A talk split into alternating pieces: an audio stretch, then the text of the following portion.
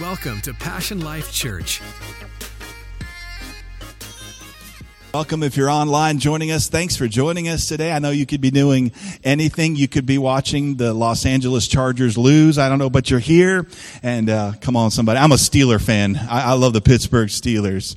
Come on. And uh, so, uh, yeah, that, that's all right. My own son's booing me. How, how, how's that?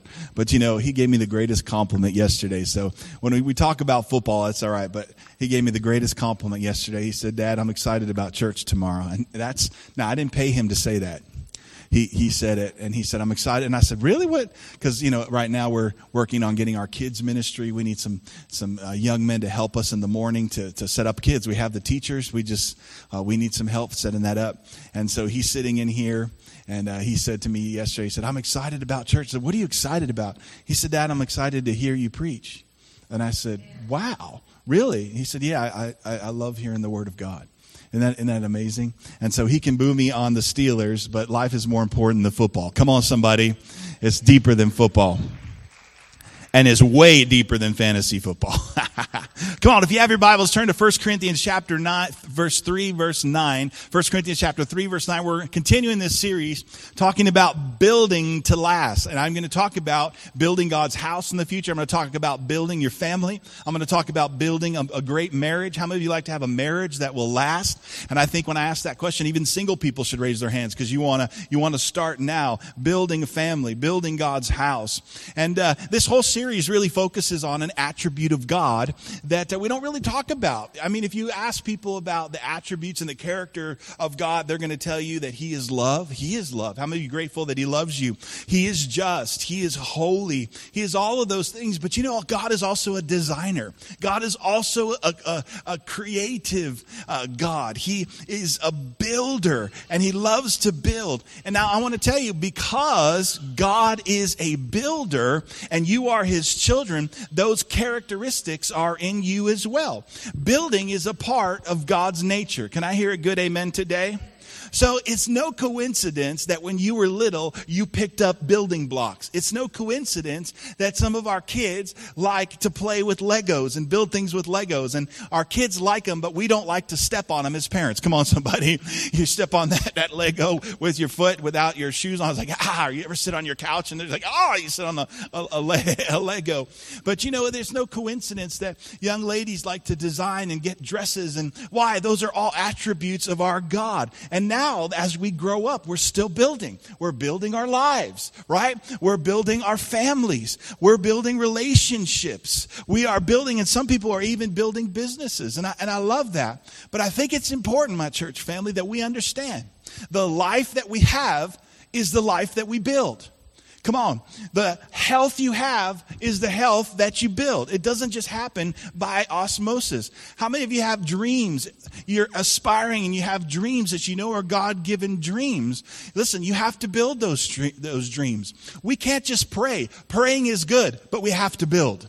We have to build. We've got to put some feet. We've got to put some work to those prayers. And right now, actually, when we're praying for those things, we should actually be preparing for what we're praying for right? If we believe it, then we got to prepare. Maybe you're believing to meet that amazing, amazing Prince Charming young lady, right? Well, guess what you got to do? You got to start to prepare. Can I hear a good amen today? Prepare yourself, right? And build. But the relationships you have are the relationships that you build. And so let me ask you a question. How many builders do I have in the house? Come on. If you're online, write in the chat, say I'm a builder. Come on, let me see here. How many of you builders? Come on, we're building. How many of you building your family? You're building your life. You're building your education.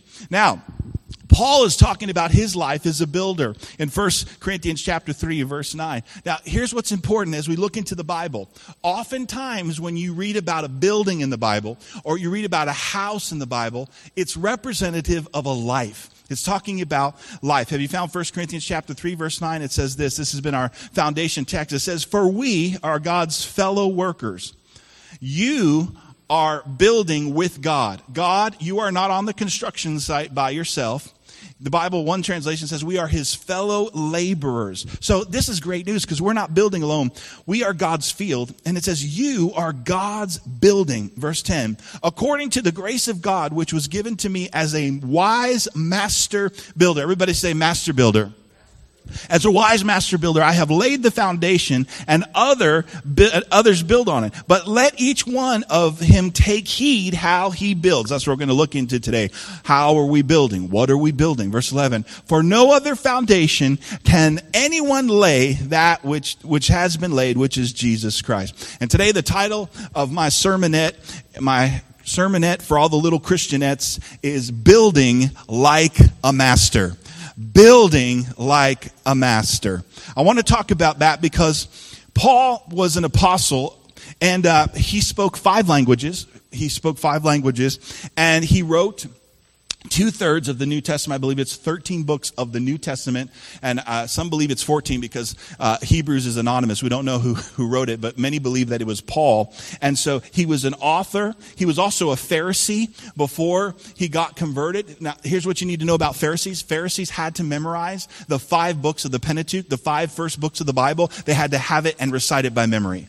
Paul was an intellect. He was an incredible thing. Paul probably started about 20 churches himself, not counting the other people like Timothy who came underneath him and started other churches. So he was a builder. Now, I want you to understand this because after all the things that Paul said about himself, right? Not only that, not only was, was he a church planner, but he was a prison inmate. He was an author, all of these things. But one of the things that he called himself was a master builder. So here's the cool thing. Whenever Paul got involved, things got better. Because that's what happens. When you're a builder, builders make things better. Can I hear a good amen? So if Paul was in a relationship with you, you were Paul's friend, the friendship got better. Why? Because builders make things better. If Paul was pioneering a church, guess what? The church got better. Why? Because builders make things better. And that's what builders do. And so if you call me Phil Valdez, that's what I am. I'm a builder. If I'm your friend, I'm building. Come on. If Phil Valdez is at your church, Phil Valdez is building. My church family, we don't need more bodies at church. We need more builders. Can I hear a good amen today? Come on. Can I hear a better amen today? We need people who are willing to build. But so many people in life, in relationships, when it comes to God's house, they don't have a builder's mentality. They have a consumer mentality. They say what Janet Jackson said. What have you done for me lately? Come on, somebody. What's in it for me? I know some of you are pretending like you've never heard Janet Jackson, but that's okay. Don't look at me like you're Snow White. Right? But some people have this consumer mentality. What is this church going to do for me? What is this relationship going to do for me? And you know, that's what happens when you, you can sit back and not be a builder. And let me just tell you this. When you stop building, that's when you get stuck. That's when you get, you become stagnated, when you stop building. You know, I believe there's a great truth that Paul's going to show us here that you and I can have a guaranteed success in life if we'll keep building. We can have a guaranteed success in life if we'll keep moving forward, if we'll keep building. But also, you can have a guaranteed failure. You know how you can fail in life? Just stop building. Can I hear a good amen? You could just, you just stop building. But here's the great news that I want to tell us today. We can be master builders. And you're here today, you're watching online, and I believe that God's going to speak to us today about being a master builder. I don't know if you've seen this word master class has been used a lot. If you're on Facebook, there's been ads about, um, like, just, let's say a pop artist like Charlie Puth. He's got an amazing voice. Uh, listen to him, love him. And he was on Facebook and he says, Hey, look, I'm doing a master class for artists and I'm going to teach you and I'm going to write a song with you and, uh, we're going to do it together. I'm going to show you how I produce my own songs. It's going to be a master class class. Or they'll have a famous actor, and this actor will say, Hey, and then you see them, you're like, Oh, I know who that is. Hey, I'm doing a master class on acting because I want to show you how to be a master at acting. And here's what Paul's doing for us today He's going to give us a class on how to be a master builder. Anybody interested? Come on. Anybody interested? Now, you may say, why Paul? I believe Paul's an expert in building. He, I mean, he's an expert in building. And I'm going to tell you why. Paul said, I have fought the good fight and I have finished my race. Watch, listen to this. Paul is saying, I was so in tune with God that I built everything that God called me to build. Now, those of you that know how Paul died, Paul died, his head was cut off. He was decapitated. So you say, Pastor Phil, he, he was decapitated. How did he, he finish his race? Well, Paul did say that he finished his race. So I believe he was decapitated because that's the quickest way to get into eternity. Paul struggled with staying alive in terms of, he's like, uh, let me say not staying alive, but staying on this earth for people. He says, I know I, I could be in heaven, but honestly, to be here for you right now, maybe it's more profitable because I want to teach you. I want to show you how to be a master builder. But he's an expert in this. You know why? Paul was shipwrecked three times. Paul was beaten with rods three times. Paul, remember Jesus and, and the scourging that he went through? They actually call it the half death because people didn't even get through it. They died. Jesus got through it.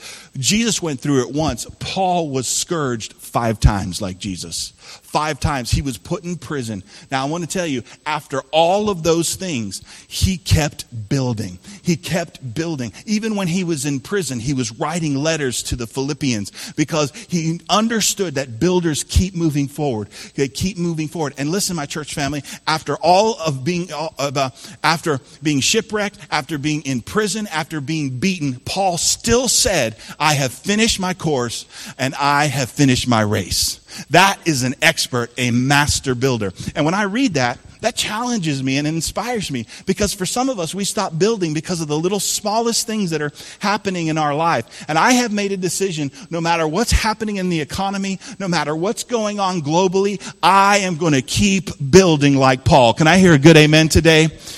Come on, you can give the Lord a good round of applause. So now Paul's going to show us how he found this strength to build. How, how, how did he do that? And he, he's going to tell us what he was building for and what we need to be building for. I think this is so important. So I think if you're going to build like a master, according to Paul, here's number one. Paul would tell you, it's by God's grace that I build the best. It's by God's grace that I build the best. Verse 10, right? He says, according to the grace that God has given me, that God has given me as a wise master builder. You know, I think when you think about that word builder, it's so easy to say, oh, whew, building, come on, Phil, really? Like, wow, like I'm, I'm tired already.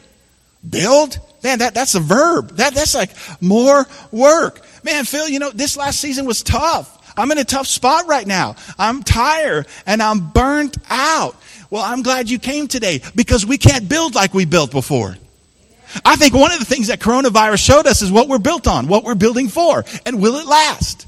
And for some of us, the things that we had, our priorities, right? When this whole thing happened, we had to take a step back and go, is this really a priority? Because I built this and it didn't last. So we can't build like we built before. We've got to build different. Can I hear a good amen today? And so may I suggest to you that maybe the reason why you're burnt out is because you don't even know what you're building for. You don't know why you're building. And Paul shifts our perspective and he said, listen, I want you to understand we are co laborers with Christ. Listen, we're not working for God, we're working with God. Now, this is a different perspective because growing up, it was all about what are you going to do for God? For, for God. You got to do stuff for God. I wasn't taught this. I wasn't taught that I'm not a slave, right? I'm, no, absolutely not. The Bible says we're co-laboring with Him and we're working with Him. Now, oftentimes burnout happens because we're no longer working with God, we're just working. You know what burnout happens? Because we're no longer co laboring with Christ, we're just laboring. Amen. We're just laboring. We're just laboring. And you know what, my church family? We can get into an unhealthy place when we're trying to do more activity for God than our relationship with God can sustain. I want to say that again because that is so good we can come to an unhealthy place when we're trying to do more activity for God than our relationship with God can sustain. You know, Psalms 127 verse 1 says this, unless the Lord builds the house. Unless the Lord builds the house, those who labor, labor in vain. I looked up that word in the Hebrew. The word vain means this emptiness. It means nothingness. It means vanity and worthlessness. Now, let me submit to you today oftentimes I think this is our greatest fear. We don't want to live a life that's empty. We don't want to live a life that's worthless, right? So here's what we do. We start laboring by ourselves. We start running ahead of God. And it's not in faith, it's actually in fear that we don't live an empty and worthless life. And guess what happens? When we run ahead of God and start laboring without God, guess what we do? We build nothing significant and our life becomes empty. Can I hear a good amen today? I love the way the Passion Translation says this. It says, Psalms 127 verse 2, if God's grace doesn't help the builder, they will labor in vain to build a house. If God's mercy doesn't protect the city and all its sentries, those are soldiers. It's a picture of a soldier watching over the city. So he can watch the, over the city, but it's not as good as God watching over the city. That's what he's saying. Verse 2 It really is senseless to work so hard from early morning till late at night, toiling to make a living for fear of not having enough. God can provide for his devoted lovers even when they are asleep. One translation says this God gives his beloved sweet sleep. Watch this. This is what he's saying. By God's grace, even while you sleep, God can be building. And he can, you can be at rest while he builds. That's what God grace does.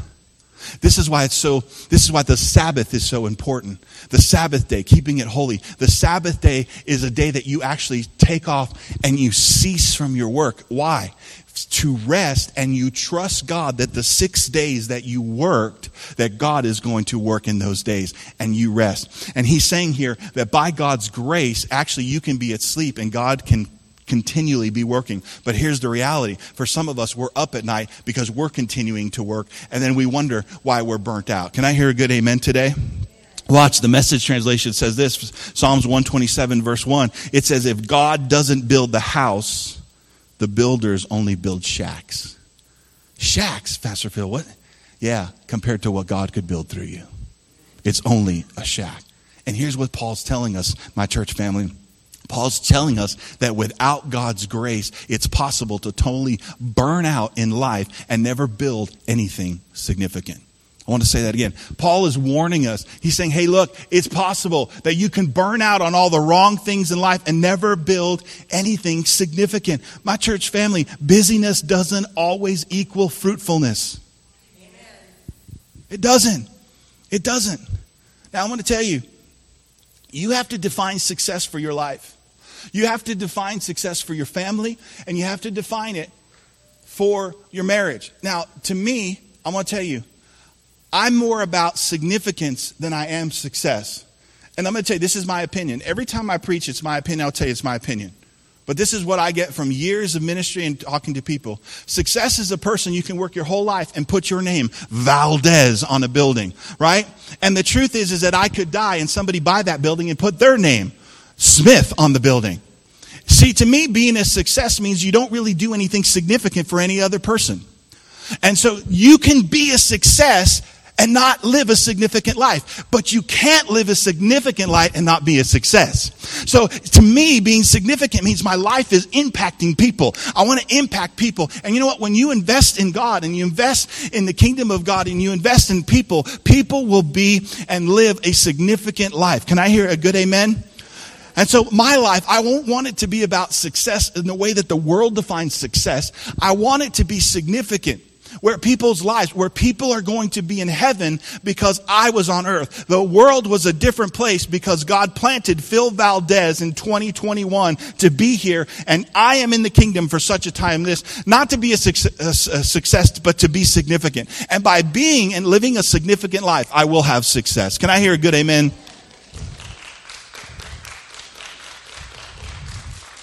But it's so easy to be burnt out today. You know, and after 30 years of, of, of pastoring, man, I've done youth, I've done young adults, and now adults. I'm just telling, I'm speaking from a 30 year perspective. I'm just telling you, I hear people say this all the time. Well, you know, I'm just burnt out on church.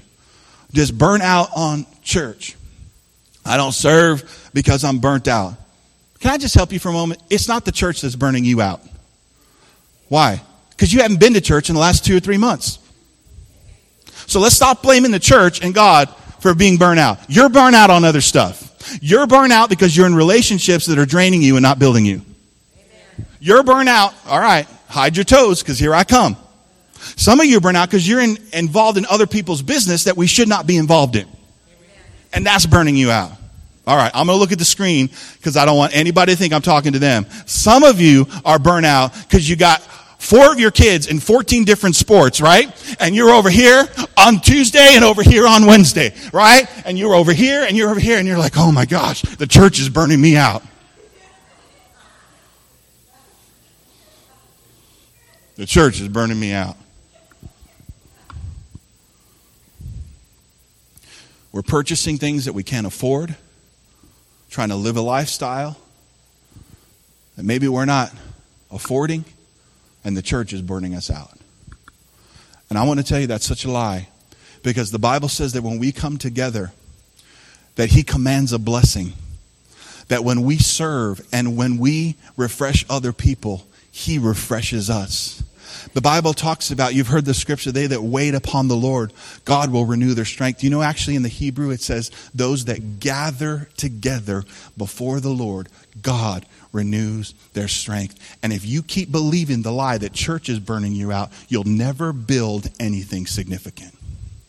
I'm going to tell you, there's times when before life group, every Wednesday we have life group. We do it because we know that we need it. And there's times I don't feel like logging on. I'm tired too. But you know, every time I log on for prayer or for followership, after we're done, I always feel so refreshed and strengthened. Can I hear a good amen today? But don't believe the lie of the enemy. It's not the church that's burning you out. Listen, guess what? There's more faith in here and encouragement in here than is at your job. Come on. There's more faith in here. There's more encouragement in here. There's more refreshing in here than there is anywhere else. And so the enemy tries to stop us from getting to church. We need church. Can I hear a good amen today? Now, when we don't walk, or now here's the thing when we don't work with God and allow His grace to be involved, then we're not going to do what we could do. Now, listen, God is not anti work. Are you ready? I want to show you a scripture. This scripture always blows my mind because as we talk about burning out or working or building, it can seem like God is anti work. Actually, Paul's going to show us something about God's grace. Look at this 1 Corinthians chapter 15, verse 10. This is how he was such a master builder. Paul says, By the grace of God, I am who I am. Watch this. And his grace to me was not without effect. No, I worked harder than them all.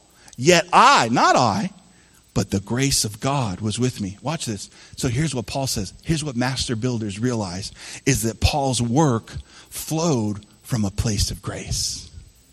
And when work flows from a place of grace, he actually says, I did more labor than those who didn't work with God's grace. I actually did more than other people. They were tired, they were burnt out. Now, just I just want to remind you, here's a guy who's been shipwrecked. Here's a guy who's been in prison. Here's a guy who's been beaten and he did he's saying I still did more than all of them because even in all of my problems, what was the consistent foundation was God's grace was there. And here's the great news, Passion Life Church, that grace is the same grace that's in your life today. Come on. That's the same grace that Paul had, that Jesus had, that you have. Come on. So you can a master builder. But you have to understand if you're going to build like a master, you can't just build in your own strength. You cannot just build in your own self effort. We have to rely on God's grace and His favor. And this is the greatest news. You are favored by God. You are graced by God. But let's be honest, some of us are into things that our grace is not into. See, there's a salvation grace that is made for everybody to receive. But I'm talking about grace in your gifting. I'm talking about grace in your personality. We get involved in things that we're just not graced for. And then we wonder why we're not building. We wonder why we're tired. And my church family, I want to tell you, and I want you to write this in the chat if you're watching, write it on the notes. Say this, write this in your notes. I have the grace to build. I have the grace to build. And you need to start looking at your life and believing in your life. Listen, my church family, I am favored by God to build. I have God's grace to build. And it's with God's grace that I can build the best. Best what? Building the best that you could that if you didn't have God's grace, you would never get there. My church family, this is all about building with God's grace. When there is a, a, strength that comes from God's grace, it's almost like it's not even work. I've had people tell me before, I can't believe that you're doing this, and I can't believe that you're doing that. And man, whoo, man, that just that just seems like a lot. I know it seems a lot to you, but you have to understand, I have a grace on my life to do what I'm doing.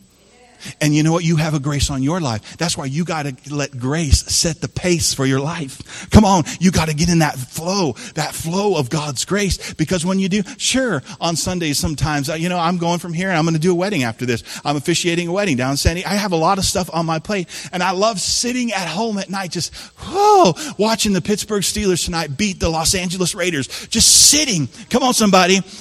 Sitting on the couch knowing that I gave my all today, that I'm tired because I poured myself out like an offering. But you know what? That's God's grace. It's amazing. And you know what? You have God's grace too. So you can be a master builder. Take hold of that grace. Are you glad you came to church today? So if we're going to build like a master, we have to realize that it's with God's grace that I build the best. Here's number two. We have to focus on foundations if we're going to build. You know, a master builder understands that the building is only as good as its foundation. Write this down. My life is only as good as its foundation. The relationship is only as good as the foundation. Actually, the foundation determines what you can build upon it. Verse 11, Paul says, For no other foundation can anyone lay than that which is laid, which is Jesus Christ. Listen, as a builder, I don't have to build on my own foundation. Hit this with the great news. I don't have to produce my own foundation. There's actually been a foundation that has been laid, and his name is Jesus Christ. And this foundation is so secure, my church family, that a sinner, no matter how long or how much or what he's done, any type of sinner can lay his life and repent and receive forgiveness on this foundation. And if they'll lay their life on this foundation, they can have an eternal salvation because this foundation is so secure. That's the foundation. That's the foundation. It's secure. And if we build on the foundation, which is Jesus Christ, guess what? We're going to build and it will last. So you've got to build your life on this foundation and it'll stand. You got to build your relationships on this foundation. Do you know? I always ask myself when a new person comes in my life to be friends or whatnot, I always think about this question What is the foundation of this relationship? Because depending on this foundation of what we're building this relationship on, it will determine if it will stand. You know, I, I like to uh, talk to couples, and I'm marrying another couple in October, and um, I always ask them, "How'd you meet? Like, what what happened?" And this this particular uh, relationship was pretty cool because they were friends for ten years. And I told him, I was like, "Dude, why'd you wait so long?" But anyway, so ten years they were friends. And my church family, can I just tell you, for a relationship, especially marriage, friendship is the best foundation to build the marriage on. But so oftentimes we're not focused on foundations. We're focused on self gratification. So people just bypass the friendship stage, go right to the romantic stage. But listen, when the romance dies, since it didn't have a foundation of friendship, the relationship dies. Can I hear a good amen today? What's the foundation of the relationship? Well, you know, we just like hanging out with the boys. You know, we just like drinking them beers together. Oh, okay, great way, great foundation for your marriage is beer. Come on, somebody. Great foundation. So when times get tough, guess what? You're drinking more beer. Well, you know, we just like to go out and sip some wine together. That's how we met. We're building our foundation on grapes. You laugh, but I'm telling you, when I talk, I'm just like, you know what? Me and my wife met at church, and we were friends for a year before I proposed. But on the second date, whoo, I, she gave me a talk. She gave me a talk. We were sitting out front of her house, and this is what she said. So, where's this relationship going? I don't know. We're in park right here. We're not going anywhere. I don't know. We're right outside your house.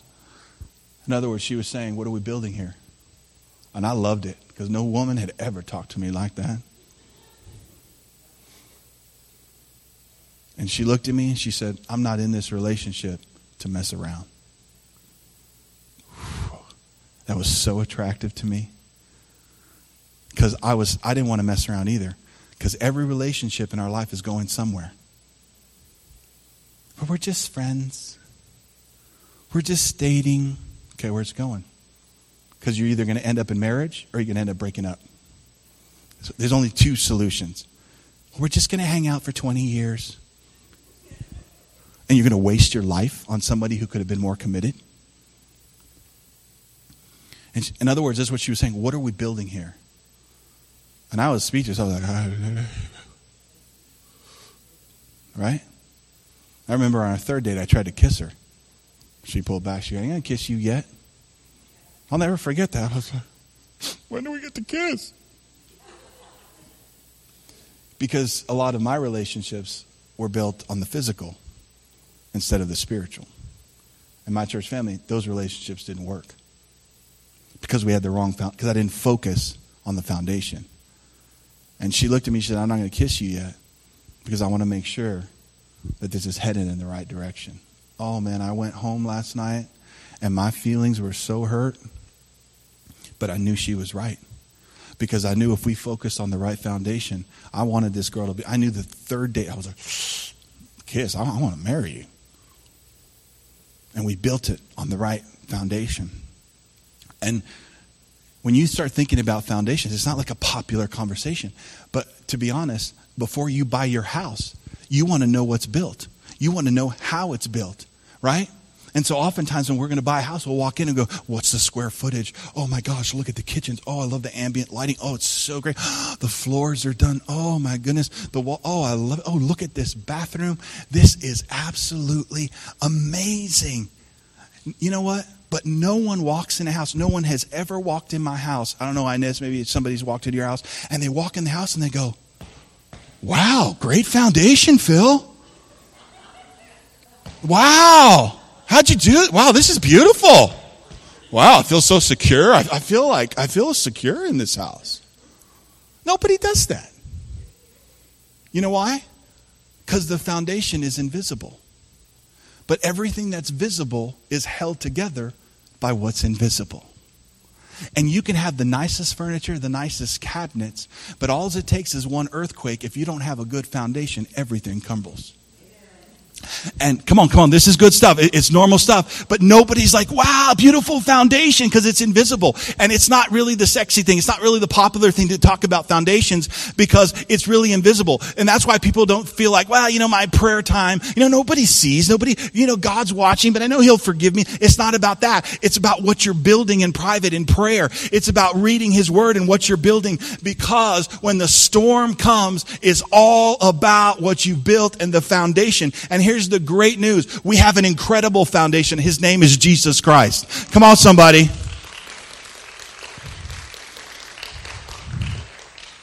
But listen, you can't build on a cracked foundation. You can't build on a broken foundation. You can't build on a foundation of theories. I hear people when I talk to people, and they're like, yeah, I mean, one person told, I, I was actually floored I'm like, wow, you're producing your own foundation. This person told me, they said, yeah, I only learn from myself. What? Did I hear it? Hold on. What? So you're producing your own foundation. We build our, listen, we're in a time right now where it seems like the CDC is changing this, that. Dr. Fauci, who knows where, I don't know what's going on with that guy. And you know what? You're going to build your life on that? No, sir. I'm going to build my life on the great physician. His name is Jesus Christ. He's the foundation, and I'm going to build my life on this. Build our life on selfish motives. You can build your life on pleasing people.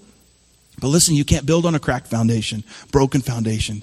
We can't produce our own foundation and expect to stand in the moments that are tough. Can I hear a good amen?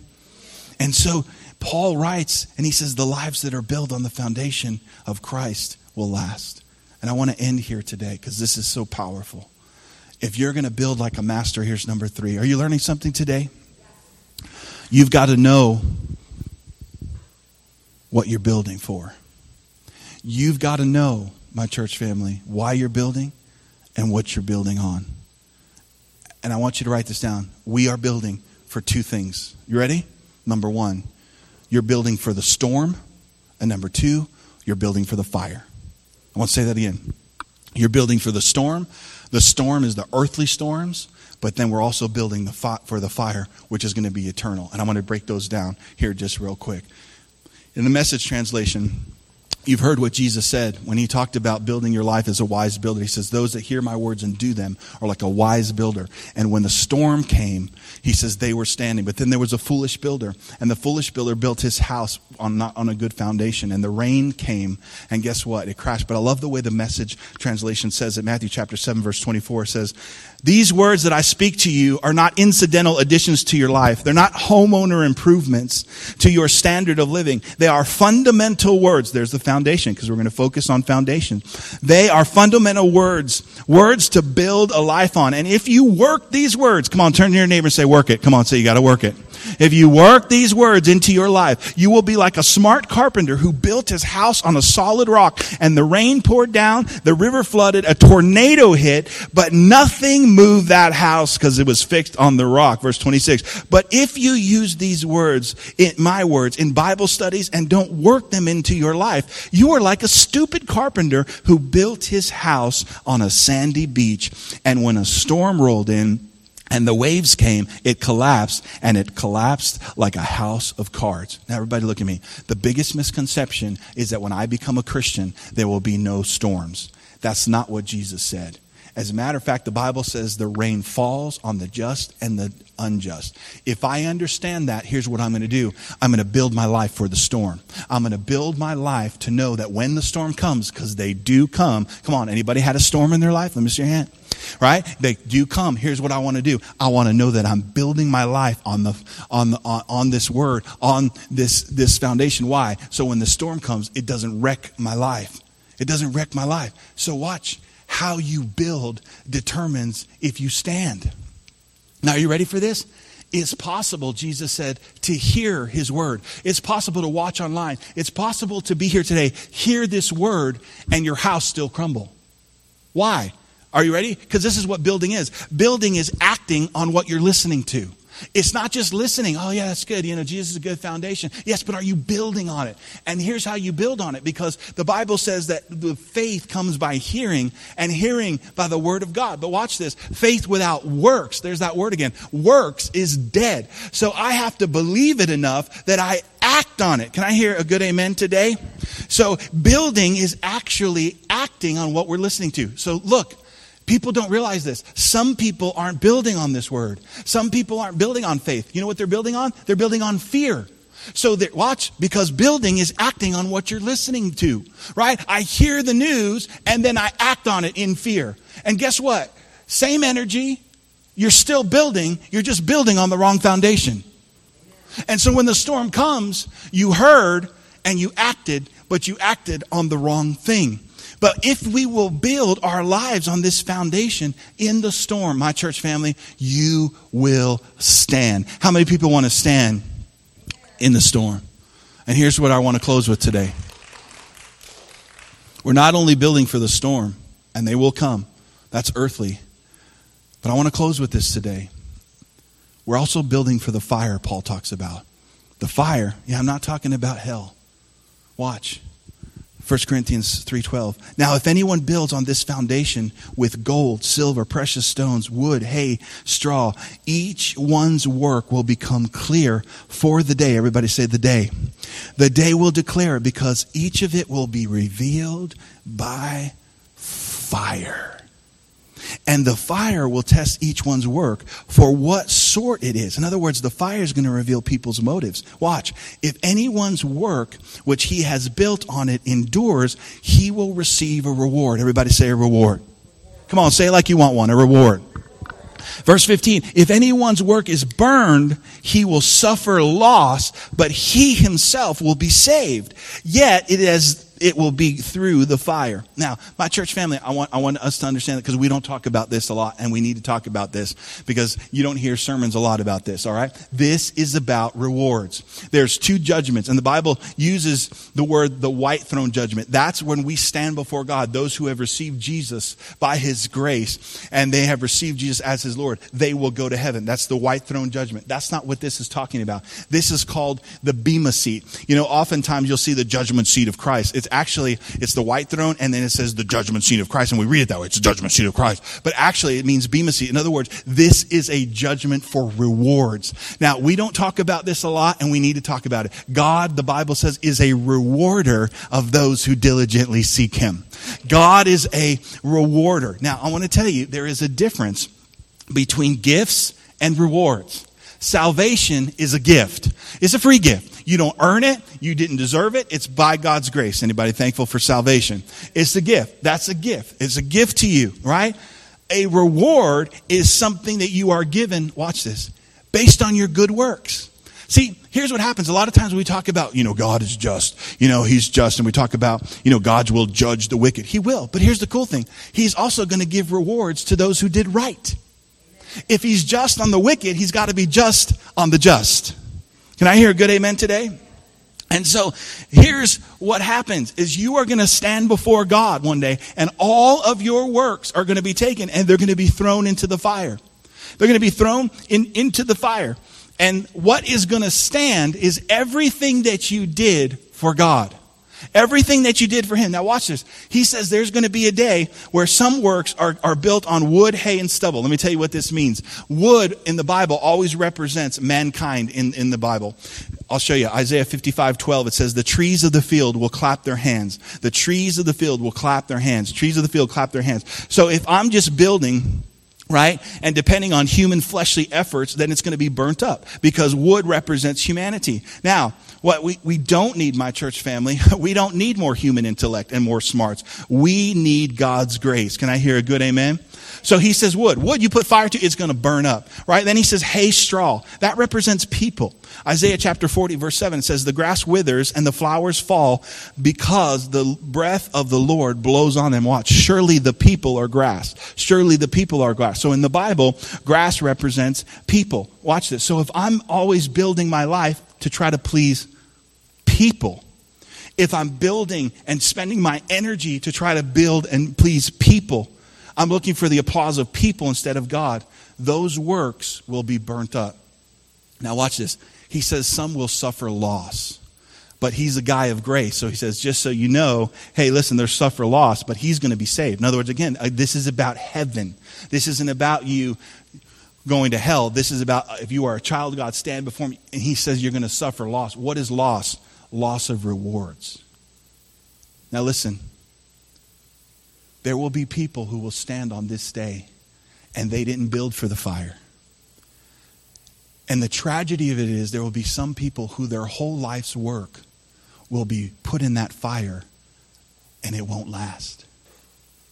And by church family, it's a tragedy. It's a huge tragedy to know that you lived your whole life and built the wrong way. Are you in heaven? Absolutely. Thank God. But this is about rewards. This is about understanding that God wants you to do things and build his kingdom, and he wants to reward you for those. Because listen, this is the eternal building. The storms are earthly, but this is eternal. My church family, that's what I'm living for. I'm living for this day. I'm living for this day that my life, it actually helps me define my priorities because there's going to be a day and I want to encourage you. James says, right, that life is like a vapor. It's like a mist. This is timing. And here's the question. What are you building for? I am building for the fire. I am building for one day that the works that Phil Valdez does, I want them to stand. And the Bible says that they're going to be built those who whose works stand it's because they built on gold silver and precious stones and let me just tell you what those means and we're going to pray gold always represents always represents god's divinity Silver represents God's righteousness. And if you ever read in Exodus chapter 26, it talks about the tabernacle. The tabernacle is what they set up. It was like a tent, like setting up a church where God's presence would reside. And it would reside there because it didn't reside in their hearts. Aren't you thankful that now we are God's tabernacle, that his presence resides on the inside of us? But in the Old Testament, they had to set this, this thing up. But here's how they set it up. They would put silver in the ground. That silver meant God's redemption. And then they would stick the wood planks into the silver. The wood, what does wood represent? People. It represents mankind. So in the redemption, we stand. As wood, we stand in God's redemption. And then that wood was plated with gold because in his redemption, that's when God's divinity is on us. Can I hear a good amen today? And then he says that people will build with precious stones. The Old Testament high priest, now in the New Testament, Jesus is our high priest, but they had a high priest, and the high priest there would have a plate on him with 12 stones, precious stones with the names of the 12 tribes. And this is significant to us because that's how we are to Jesus. Jesus, we are living stones and we are on his heart because he loves us. Can I hear a good amen today? And so here's the reality, my church family. Everything we do for God, you are graced. You live in His redemption. You live in His love. And so when I'm loving people, when I'm going out and preaching the gospel to people, my church family, listen, it's really, really important. Can you turn that down for me, please? Appreciate it. That when we are living for these things, when we stand in heaven, this is what's going to stand. Now, I understand a lot of times we come to church and we come to church to be comforted. We do, it's important. But also, we come to church to be challenged, my church family. And I got to tell you, as a pastor, it's my job to prepare you for this day. To ask you, what are you building? What are you building for God's kingdom? This will help set your priorities straight. To look at our lives and go, Am I building for something eternity? Am I building for the storm that what I can stand? And here's the great news, my church family. You have the grace to build. And as we've talked about before, God builds with a purpose. Your life is here on purpose. You are blessed with potential. God has a plan. He's got principles. You have grace. You have everything you need to build for the storm and to build for the fire. Can I hear a good amen today?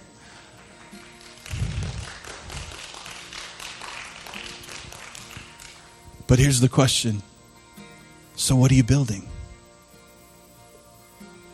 What are you building? How are you building your life? Do you want to build something temporary that's going to fall?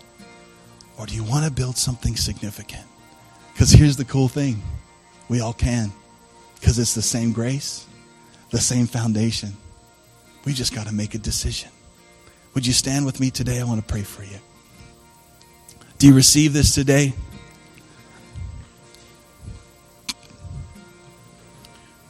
Now, let me just say this before we, we pray.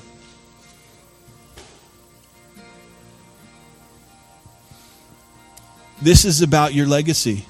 I want everybody to look at me for just a moment before we pray. You have a legacy. Whether you realize it or you don't realize it, you're leaving a legacy to your kids, to the people around you. You know, the Bible says that a good man leaves an inheritance to his children's children. The Bible is all about legacy. You know, I preached to youth for 20 years of my life. I would start 14 year old kids and start talking to them about their legacy. You know, that's just way too young. No, it's not. Because here's what we do. Well, you know, when I'm 29 and I'm almost 30, I'm going to get serious about life. You know, when I'm 49, when I'm almost 50, that's when I'll start thinking about my legacy. No, you better think about it right now. Because the legacy is what you leave to your family, your friends, and when we get to heaven, the rewards that God has for us. What a day that will be. My church family, God sees every good thing you do. God sees every person, every life, every person you love, and He's watching to reward you. Man, that kind of changes the way you live. Changes the way you live. And I'm so thankful today that I'm in the company of builders. And I want you to bow your heads today and I want to pray. First prayer I want to pray if you haven't, haven't asked Jesus to come inside your heart. Would you do that today? Come on, put your life on this foundation. Maybe you're watching and you've never given your life to Jesus. I want to pray this prayer. He died on the cross for you to forgive you of your sins. Listen, if you have not prayed that prayer, pray this prayer with me. Listen, Passion Life Church, would you repeat after me as well so no one feels like they're praying this by, by themselves? Say this with me. Say, Father God, thank you for sending your son, a sure foundation that I can build my life on. And today I receive him as my Lord and as my Savior. Father God, forgive me of all of my sins. Jesus, come inside my heart. In Jesus' name. Every head bowed, every eye closed. Lord, I thank you today that we have your grace. Come on, if you're thankful for his grace, would you just put your hands up just as a, in a receiving mode? You're graced, mom. You're graced to build the family. You're graced to build the marriage. Come on, Dad. You're graced by God to build that family, to build the marriage. You're graced. Young person, you're graced today to leave an incredible legacy. Stop despising yourself and your youth. Start now building a legacy, loving people, Thank living for, for God, today. doing things for God, you were encouraged working with God, not just for message. God. For more information It's about time. Passion Life Church, visit Now, us I just want to say this because I feel like the Holy Spirit is leading me to say it. Some of you say it's too late. It's already too late, Phil. You, I'm just, and then you're, you're giving your age. It's not too late. Start right now. Start today. Let God redeem the time.